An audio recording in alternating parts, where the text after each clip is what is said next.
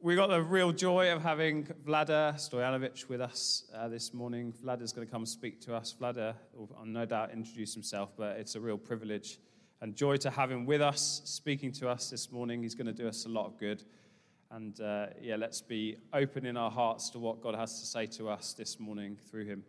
Vlada, over to you, my man.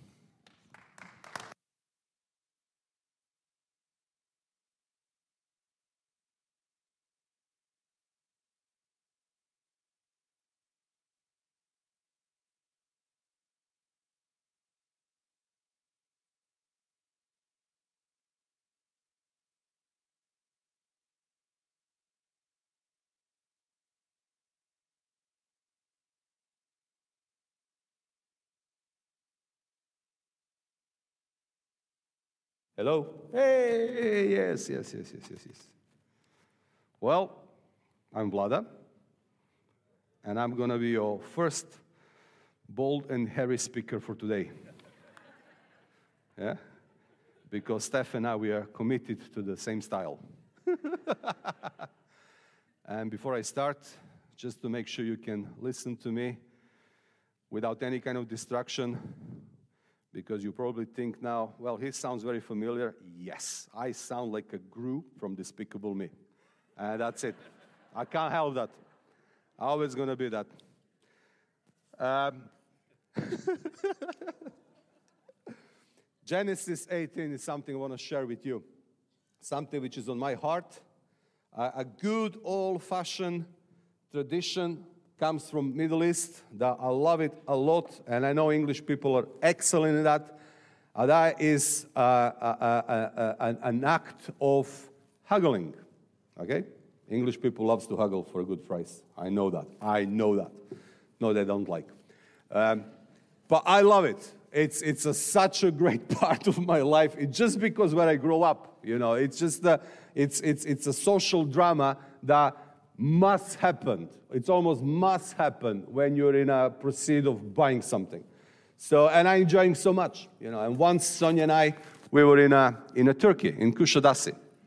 And you go down to the street market, you go down to the bazaar, you know, the lot of shops everywhere that sells everything for amazing prices. And it's very expensive, okay. Yes, you can buy very cheap things in Turkey, but you gotta haggle down. You know, it's a part of tradition. And I love it because it's drama behind that. So once I said to Sonia, Sonia, you just walk behind me, you know. And she was behind me, and I was walking with a grim face, you know, using my hands, talking something to myself. And, and the guy said, Oh, sir, what's happening? What's happening? What's happening with you? I said, Oh, just, oh, I can't anymore. What's happening? Oh, and I, this is my wife. She just spends all my money. And this guy just looked at her. Oh, sir, I understand you. My wife is the same. and then we had some chai together and we got a good price. And I asked him, Well, you really lowered the price for me. Why is that? He says, Ah, don't worry. He says, Where are you from, sir? And I say, I'm from Serbia. Oh, Serbistan, Serbistan. You know how to haggle. We always give us a, a lower price for Serbs. I said, How do you earn money? Well, what we lose on Serbs, we get back from English people. so thank you very much. But that doesn't matter, okay? You can be a good in a haggling on the streets or, or what, that's, it's not important. But that social drama of haggling, it's something that you actually gotta learn and you need to do with God because God wants you, you to goggle him down, okay? There is something in God because He is the God of the Middle Eastern culture as much as the God of the Western culture. And the Bible is written in that culture. So you have a lot of examples when God's actually inviting people and says, Huggle me down. Come on, stand in front of me. And that's what you ask. Haggle me down for a good price. So the great chapter is in, a, in, a, in a Genesis 18. And you can follow me, and I can show you how this works and how, why we as a church and individuals needs to have in our heart that, hug, that desire to do a huggling with God. So, Genesis 18, you know the story. It's about two wicked cities, Sodom and Gomorrah and are very, very wicked. And that wickedness about Sodom and Gomorrah, it's not just uh, um, uh, immorality. It's, it's, it's about them being so wicked that they will be intolerant to anybody who is uh, vulnerable. They'll be absolutely horrible to anybody who is poor. They will oppress people in so many ways. That was the main sin of Sodom and Gomorrah. It was the government, it was the nation, it was the people who will not tolerate the weak among them. And God is on a way to destroy them. And he stopped with Abraham to deliver first message that Sarah is pregnant. and They did that work. You know, the second thing is to let Abraham know what they're planning with uh, Sodom and Gomorrah. It's go like this. Then the men set out from there. They finished the first job. They let the Sarah know what's going to happen with her. Verse 16. Then the men set out from them, and they looked down towards Sodom. And Abraham went with them to set them on their way, just like a good Middle Eastern host, you know, who just doesn't close the doors when the ghost steps outside. He walks them down, makes sure that they safely go down wherever is his responsibility of the land. Then the Lord said, Then the Lord said, Shall I hide from Abraham what I'm about to do? Shall I hide from Abraham what I'm about to do? At least one of those mysterious guests is God because it talks in that kind of way. Abraham would surely become a great and powerful nation, and all nations on earth will be blessed through him. For I have chosen him, so that the Lord will bring about for Abraham what he has promised him. That is, that he's going to use him as a blessing. You, Abraham, you're going to be a blessing. You, Abraham, are going to be instrument of my salvation, the instrument of my blessing for the nations around you and the nations that are going to come. That is the blessing that God is putting on Abraham. So they tell Abraham what about going to do. And then, and that is to destroy Sodom and Gomorrah. Then the man turned away and went towards Sodom. But Abraham remained standing before the Lord. And if you remember and you know the story, the Abraham nephew Lot lives there with his family. And now you get a feeling that the next thing that's going to happen, this haggling, it's all because of Lot and his, his family there. And that Abraham standing in the gap for God just because of them. Then the Abraham approached him, and this word approach him means it's a legal word. It means it's standing of God to bring your, uh, at the court of God to bring your request and to, to have argument. So he's in front of God that Abraham approached him and said, Will you swept away the righteous with the wicked? And if there is a 50 righteous people in the city, will you really sweep it away and not spare the place for the sake of at least 50 righteous people? Far be from that that you do such a thing. To kill righteous with wicked, to treat righteous and a wicked alike, far be from you. Will not the judge of all the earth do the right thing? And I just loved it. This is the totally Middle Eastern. This is totally honor and shame. There is no logic here. There is not like a proper logical argument. What you have here, it just plays on God's honor. Surely you're not going to do this. Surely your name is such a great, such a beautiful name, such an honorable name, such a glorious name that you will never, ever think about to do that kind of wicked thing. You cannot attach to do such a wicked thing to your name. To destroy wicked people together, to destroy the righteous people together with the wicked. Surely, surely you will not allow that, that kind of shame to be attached to your name. The Lord said, If I found 50 righteous people, in the city of Sodom. I will spare the whole place for their sake. Then the Abraham spoke again. Now that I been bold, us to speak to the Lord. He's getting in a practice of haggling. What if the number of the righteous is five less 50? Will you destroy the whole city for the lack of five? If I found 45, then he said, I will not destroy it. Then again he spoke to him. Just remember, this is a man standing in the presence of the God, okay? A, scary big God. And this is the man standing in his presence and haggling him down. Then he said, May the Lord not be angry. What if only 30 can be found? He answered, I will not do it if I found 30 there.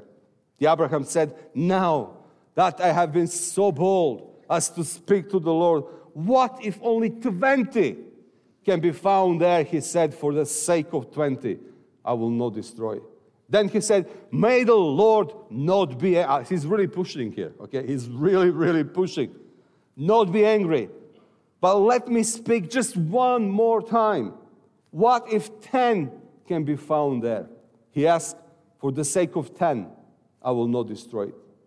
Then the Lord has finished speaking with Abraham. He left, and Abraham returned home. I love this text. It's a, it's a full, this is the text you shouldn't read quickly. You should get in a part of the drama. You should put yourself in the context. You should put yourself in a, in a, in a, in a shoes of Abraham, sandals of Abraham, you know, and try to understand what's happening here. When you do that, when you don't read quickly, and you try to take the Western glasses and put the Eastern glasses as much as you can. There is a questions here that actually need some answers. And the first thing is why on earth Abraham is praying for that city on the first place? There's no logic here. Because I always tell you know the reason why he's doing this is because of Lot. He has some relatives in the city. I don't want city to be destroyed because there is my blood relatives there. But then the whole city and the whole nation and all these people have been so horrible, so horrible to Abraham, so horrible to Lot. When you read, you can see all kind of things, all kind of bad stuff they're doing to Abraham. Abraham is in a war with them. Lot suffered because of them. It's all kind of stuff. It will be way easier, way easier, and way righteous and a good stuff, good thing to be done. That Abraham just come to the Lord and said, Lord, please, you know, you're on the way to destroy the city, but please, there is some good guys there. You know, they're my blood. They're not this nation. Can you please, please send somebody, send somebody to, to, to let Abraham, to let Lot know what's going to do so they can escape on a time? Or can you send the angels to just take them away? Please save them because you destroy them. Because I know who they are. And I know this is the righteous thing to be done. I suffer so much from them. I really suffer for them. And they're wicked in so many ways, and there is no salvation for them. They're so oppressive. They, everything they touch, they destroy. Everybody's suffering because of them. I can hear the cry of the oppressed people. I can hear my own cry because they've been so wrong to me. Destroy them. But please save Lot. But he doesn't do that. He doesn't do that he's actually putting himself in a really dangerous place, really dangerous place to stood up before God and ask for the mercy of the whole city. And that actually doesn't go in my head. Why on earth he's doing that? He, he put himself in the risk. God, don't be mad. But God, can I please be bold one more time to ask you? Don't get angry. Why are you doing this, Abraham? Why are you doing? And I think he clearly understood two things that should be deeply rooted in our souls also. He really understood two things. And the first thing he understood that God's hands of mercy, okay, can stretch so far that can reach even the most wicked nation, the most wicked people, and that God has chose him to be that channel of mercy. He chose me to be that channel of mercy. And that is the calling. That is the heavenly anointing, heavenly responsibility that's lying down on your shoulders. I have chosen Abraham so that all nations on earth shall be blessed through him. And that's something we know, I will say. Okay, we talk about the calling, we talk about the anointing, we talk a lot about what needs to be done. Okay, but those things are not disconnected from praxis. Okay? These things are not disconnected from. So Abraham know this. And he answering well on display. There is a drama here. There is a drama here. There is a God throwing a bone to Abraham. Okay, Abraham, what are you going to do? Just like a father, something doing with the, with the children, teaching them some basic principle that they should know. And you have a drama here. God's throwing a bone to Abraham. Abraham, what are you going to do? Shall we? It's almost like a conversation between, with those three, three guys, you know. Shall we say to Abraham what we're going to do? Shall we tell him that we run away, you know, to, do, to destroy Sodom? Okay? Well, let's go to destroy Sodom. and walking, looking back. Abraham, what are you going to do, man? What are you going to do? Because you know we put responsibility on your shoulders. We know, you know that we put call to be a blessing to the nations, and we're on a way to destroy some nations. What are you going to do? And Abraham responds so well. And that is, my friends, when you hear the news, when you hear what's happening around, every single time when you hear what's happening in this world, in your neighborhood, every single time when you are a witness of the wickedness of principalities and the powers in the world today, God says, What are you going to do? What are you going to do about that? Are you going to stand in the gap? Yes, it's painful. Yes, you're suffering because of it. But what are you going to do? Are you going to stand in the gap and do something? At least you can pray. So that's what Abraham got. And he actually, it was like a test for him. Did you go to this, Abraham? Do you have this in your heart? And Abraham did the right things. So that blessing, it's on our shoulders. Okay? And we as the churches in Norfolk, or wherever you are, wherever you are, you cannot go through the day being bombarded with horrible things without doing some action. Because God is throwing a bone every single day. What on earth you church are gonna do about this? And maybe we just need to be stop being a polite, emotionally controlled. Maybe you should be a little bit anger, like you're getting this anger from me. That's my personality and that's my culture. I'm coming from a Balkan, we're very passionate. You know, we always sound like we're fighting amongst one another. Actually, we have a, just a nice, you know, conversation, nothing else. But maybe you should be stop being a polite, stop being a emotionally controlled, and allowed just the overwhelming power of the bad things around us just to hit us and actually get some tears out and actually raise up our pulse at the level of making us to be zealous that God can use us and they can break this bad situation and bring some change. And that's when the haggling with God's coming. Because it's not one prayer, it's a haggling God down to do the right thing. So you cannot look at the poverty. You cannot look about the things that happening around. You cannot look the rise of corruption, likes of love, a rise of the richness, and, and, and, which makes people to be more poor. You cannot look the rise of the nationalism, totalitarianism. You cannot look the rise of the leftists on the left and the right wing on the right. You cannot look those things because God is showing you born and says, My church, you are my presence here.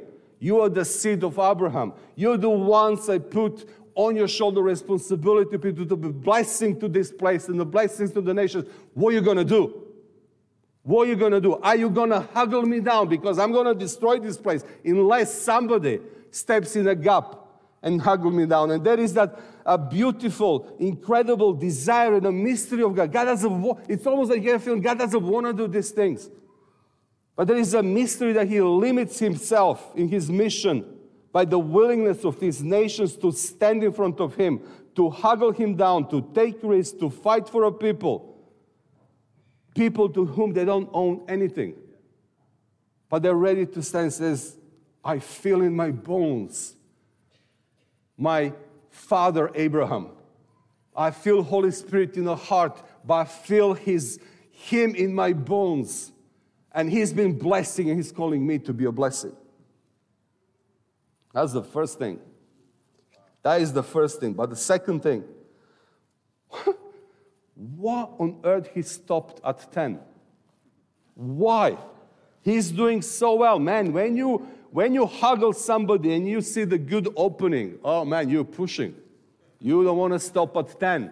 I mean, your friend has a two years old Mercedes, 50,000 quid, and you know he's want to sell it, or you're just making jokes asking, oh man, I will, I will really buy that car from you for 10,000 10, quid.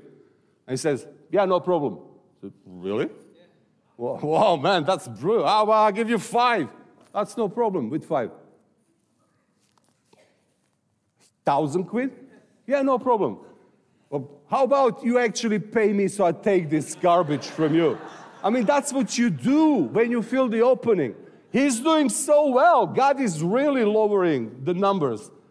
But he stops at 10. I think he deeply realized in his heart, it doesn't matter. I can't go to one, but there is not even one righteous in that city. There's not even one on whose behalf God is going to stop destroying. Sodom. There is not even one there. And I just last night I just I just watched on YouTube the Mecca, the holy city in Saudi Arabia. And in Mecca, it's a holy city because it's a birthplace of Muhammad. But you have that, uh, uh, uh, it's called Kaaba, a big, um, uh, a big uh, cubic rock, black rock. And you've probably seen images of that. Millions and millions uh, Muslims, pilgrims, goes around that, in a circle around that rock. And they have only one hope with that. So the purpose is to go around and to touch it and pray. And they have only one hope, and that one hope is that there is at least one righteous Muslims amongst them, on behalf of whom God's going to hear his prayers for salvation of the all Muslims, and, and hear his prayer, you know, and do the right thing. The fact is, there is a one righteous, but he is not in that crowd around that, around that cubic, you know. He's on a cross and he's not just righteous, he died for us so we can be saved. So there is a one righteous whose righteousness is so pure, sacrifice so amazing that on behalf of him, even the most wicked person can come in your mind, can be saved. Now you close your eyes and you think about that nation, that community, that place, that hard and closed school, that family member who's so resistible to the truth of the gospel. You imagine that. Well, there is a one righteous man on basis of that person, that community can be totally transformed and saved. Amen. And that doesn't mean only that. That means for us, there is a one righteous name on whose behalf we can pray and God can save every single Sodom. So later on, we're gonna pray. And I want you to have this in your mind. There is a one righteous name. And when you bring that righteous name to God, God cannot embarrass himself to not stretch his hands of mercy and show his favor, blessing, reconciliation, and salvation. Because without that, if God doesn't do that and you bring this righteous name to him, that makes him to not be the righteous God. And when I say those righteous, you take in your legal kind of terms. No, no, I talk about God is not allowed to be shamed. He's not allowed to be shamed that somebody comes in such a great name and says, No. But I'm bringing in that name. This, this name is so pure. This name is so wonderful. This name, this person is so honorable. Surely, because of that, you got to do the right thing, and God will do the right thing. So now we have the name. Two things I want to bring from this. And the first thing is just like Abraham, each of us is placed into a community to pray and stand in a gap on their behalf. Each one of us, God placed you in that family, in that church, in that community, in that nation, and is His total sovereign choice and He wants you to be a blessing. He wants you to be a mercy for that community, just like Avram was. And there is a, a beautiful verses in Acts 17 when Paul says that God predetermined the allotted periods and the boundaries of the people dwelling place so they might so they might learn to seek God. And if you look in that way, see this neighborhood, these people who lives right now in your neighborhood, actually God predetermined their place and their time to live in the presence of you so you can teach them how to seek God. That child you have, God chose you and chose that child to put in your hands so you can teach him how to seek God. That child who rebelled, God says the only hope for that child, it's you to pray for him. Because I put him in your mind, I put you in your hands. Yes, you can't control his life, but I put him here so you can pray for that child to be saved. Do you see your family members like that? Do you see your children like that? You got to see them like that. your first responsibility is teach them how to seek God. And I appeal to you because nobody in Serbia does that. But when they come here, I know the families don't come in the church. I know the children don't come in the church because they have a football practice or, or ballet classes or whatever you choose. Guys, please, please, God's put our children in our hands so we can teach them how to seek God. And you can't put those things in front of that. What is the matter? What is the purpose of them to be the most cleverest, to be a David Beckhams of this world, to be the most clever people of this world? When this world is going to burn, the Sodom is going to burn. It's going to go. Our first responsibility is to put in, in, in, somehow in our children's mind that God is on the first place. And on that list, there is nothing else under. And then you can open a next page make another list of priorities. But this list is going to be empty because nothing deserves to go under that list under God's name. He is the most important priority in our lives. And let's close our eyes and think about right these people. God allocate this place of living and this time of living so they can be part of my life so I can somehow teach them how to see God. It's our responsibility. And Abraham understood that so well. There is a Paul again says in the Romans 14 says I'm a debtor both to Greeks and to barbarian and I'm ready to preach the gospel. And you think okay right you don't know those people. You don't know them. Why you're debt in a debt to them? You don't know them. Well, there is a two different ways you can be in a debt. Somebody borrows you money, you owe them money, you give the money back. But there is other way, how can you be in a debt to somebody? And that's when somebody really, really helps you in a possible situation, gives you so much money that changes your life, and you know you can't repay that person back, and that person doesn't want to be to repay back, and that person tells you now when you receive all this grace from me, I want you to be a blessing and grace to other people. And giving, showing the grace to other people, you repay your debt back to me. And that's who we are. We received so much.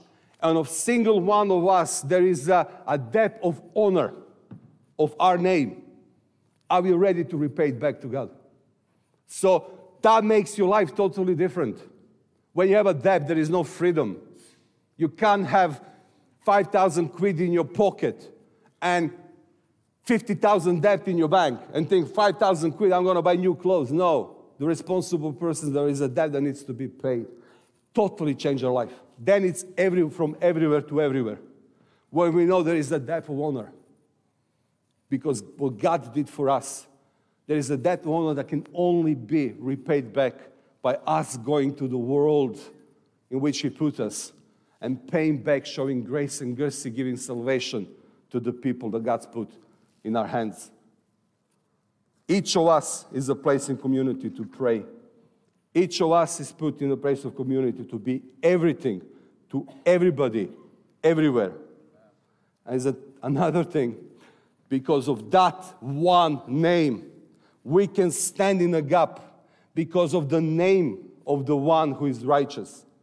And there is a one name on whose God is willing to do everything because just like Abraham is playing on God's honor, surely the righteous judge of the world will not do such a wicked thing to destroy a righteous with the wicked. It's the same God who is willing to do everything because of the righteousness of that one name. The name of the honorable person in one's community opens every door. And I know that very well. Maybe it's not the, the, the case here in England. You know, it's what you know, not who you know. But I live in a culture that it's all about who do you know. And you have a righteous person, the name of the righteous person, and you come in that name. It's open every single door. And Jesus' name opens every door of every situation, in every culture, of every nation because his life is counted as a honorable, respectable. Because of that, God is ready to show grace and mercy to absolutely everybody. We come to Christ in Christ's name. God is obliged to show mercy. And I'm talking in a huge words, but I absolutely stand behind that. That when you come to God in a, His name, He is obliged to show mercy just because who Christ is. And God doesn't want to attach shame to not stretch his hand of mercy to somebody who comes in his name. In other words, when righteous man and woman, when righteous church comes with a righteous request through the righteous mediator to the righteous God to ask the righteous thing, the impossible things will not, the impossible things will happen. It's unstoppable. So I want you to have this idea of prayer when you come. When you come and say in Jesus' name, that's not just the way how we Christians feel finish our prayers. No, that doesn't mean that. It's not even the theological debate. Shall we pray in Jesus' name? Shall we pray in God's name or what? And spend countless hours discussing is this the right phrase? No, for Paul and his guys, it means when you come to your great benefactor and somebody provide the mediator to whom you can that door be open, and you come and says, "My great benefactor, I'm coming in the name of that person. He sends me. Please, can you hear my request?" And that benefactor, it's obliged because of his honor to do the right thing because you're coming in the right name. So, Jesus, as a righteous man, he didn't die that a group of wobbly Christians could cuddle each other with the hope that Jesus will come and take us away as fast as possible, or to play church and sing sentimental love songs. He died to make it possible for us to boldly go in His name and see impossible things happening. Until the last man on the last place in the world have a clear and exciting picture of king of the universe who fought the heavenly battle here on, on earth 2000 years ago and won. And now he gives us a grace and invitation to be on his victory side in the whole eternity. That is why he died. So the people in your home in your community in Norwich and every single place around here, even to Liverpool and, and, and, Jerusalem. In your schools and jobs, those people who are so tough will move from atheists to missionaries. And he told us that not even the gates of hell can stop us in that. And that is all because of that one name. So when you come next time in prayer, it's, it's, it's, it's, a, it's insulting to God to come in Jesus' name and ask small things. It's almost I can, I can, I can easily understand in my culture that the mayor of the town comes and have a good dinner with him and he loves me and all that kind of stuff. He says, Vlada, this is my visit card, which I've seen happening. This is my visit card and this is my signature. Just show it. You know, it's going to open every day. And just call me if you need something. And then I call him tomorrow and says, Can you sort in my parking tickets? And this guy will say, Do you really think my name is so small? You ask me such rubbish like that? I mean, I just give you my visit card with the signature. I just told you, call me, I can open all kind of doors for you. And you call me for that? It's insulting. So we gotta connect our prayers with the huge things in God's name. Good, big things, because when God hears that, that is a challenge for me, if that can be a challenge. That is for what I want to connect my name. When those things happen, it's huge. It's huge. And doesn't work with Sonia's mom. You know, when you come to Sonia's, sorry, I take your mom as, as example, but it's the freshest one. But what I want to say when you, when you say, well, look, I, I pray and the bus came on time. It's, it's okay. Keep it for yourself. But pray big prayers so when you say something, people can really stand in awe and say, wow, wow, I cannot justify this in any other way except God really changed the impossible situation because it wasn't possible in the human strength for those things to happen. So we got to pray huge prayers, huge prayers. God loves when we pray big prayers, like a salvation of Sodom on, on, on Jesus' behalf. Because asking the big things to the honorable God, God says, Yeah, I want to be part of that. Ask me, and I will give you nations for your inheritance. We got to learn those. And I, I love being a part of relational mission because we are, we are getting there, committed to the prayer for the big things. Be part of that because that is all about that. That is a, a calling and inheritance and, a, and, a, and, and Abraham in our bones meeting a mighty God and his powerful spirit to do amazing things. It goes well together. In the book of Acts, Jesus ascended to heaven and disciples closed themselves for 10 days and devote themselves to prayer. 10 days, just prayer. And Peter stood up and preached maybe 10 minutes, and 3,000 people got saved. And we prayed 10 minutes and preach like it looks like a 10 days. And we get three people saved. We put zeros in the wrong places. And there is a James Fraser, a great missionary in China. He said, I used to think that prayer should, should, should be on a first place and the preaching of the God's word on the second place. Now I feel that it's more true that prayer should be first, second, and third place and preaching on a fourth place. We got to understand this that God's want to get connected to that kind of things. A huge praise because His name is huge. We got to know that every single time, please, English people, every single time when we are bombarded with the bad things around us, that is not just for a coffee conversation and a polite bad things are happening. No, it's to stir your blood, to make you zealous, to make you cry, to throw you down on the ground, to be angry, to cry, to beg, to do something. And then you figure out there is nothing I can do. And then you figure out, well, there is a one and the best thing I can do. I can actually come on my knees and huggle the God down and not give up. In every single moment, he could give up and say, 40, that's fine. If you find 40, that's fine. No, you go all the way down to 10. It's a pursuing your prayer. It's not giving up. It's a huggle. You promise. You said your name. It's impossible your hand of mercy. Surely you're not going to allow this kind of thing. Surely you're not going to allow your enemies to laugh and say what kind of God you are. Surely you're not going to allow your children to suffer, you know, shame of people laughing because they have a, such a little God. Surely you're going to do a great thing. Surely show yourself in an amazing way. Surely change this culture. Surely destroy the totalitarianism.